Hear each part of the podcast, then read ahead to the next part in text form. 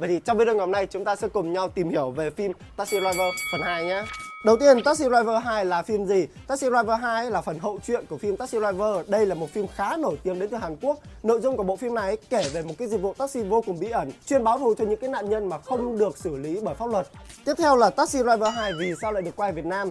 Thì ờ, đạo diễn của bộ phim này cũng đã nói là họ sẽ muốn quay ở những nhiều cảnh các nước khác nhau trong châu Á, trong đó có Việt Nam. Rất nhiều cảnh ở Việt Nam được lên sóng bộ phim này từ thành phố Hồ Chí Minh này, Đà Nẵng này cho đến Hạ Long luôn và nhiều cảnh đó được tái hiện vô cùng đẹp mắt ở trên bộ phim này luôn. Uầy, tự hào vãi. Tiếp theo theo là Taxi Driver 2 có diễn viên nào nổi tiếng. Rất nhiều diễn viên nổi tiếng tham gia bộ phim này khiến cho bộ phim này có rating rất là cao ở cả Hàn Quốc lẫn Việt Nam. Cụ thể chúng ta sẽ có một vài diễn viên như là Kim Ae Jong, Peo Jae In, Chak Hun Jin và nổi bật nhất đấy chính là nam diễn viên Lee Jin Hoon lại một lần nữa thủ vai ở trong phần 2 này là chiếm trọn tình cảm cũng như là con tim của các chị em phụ nữ.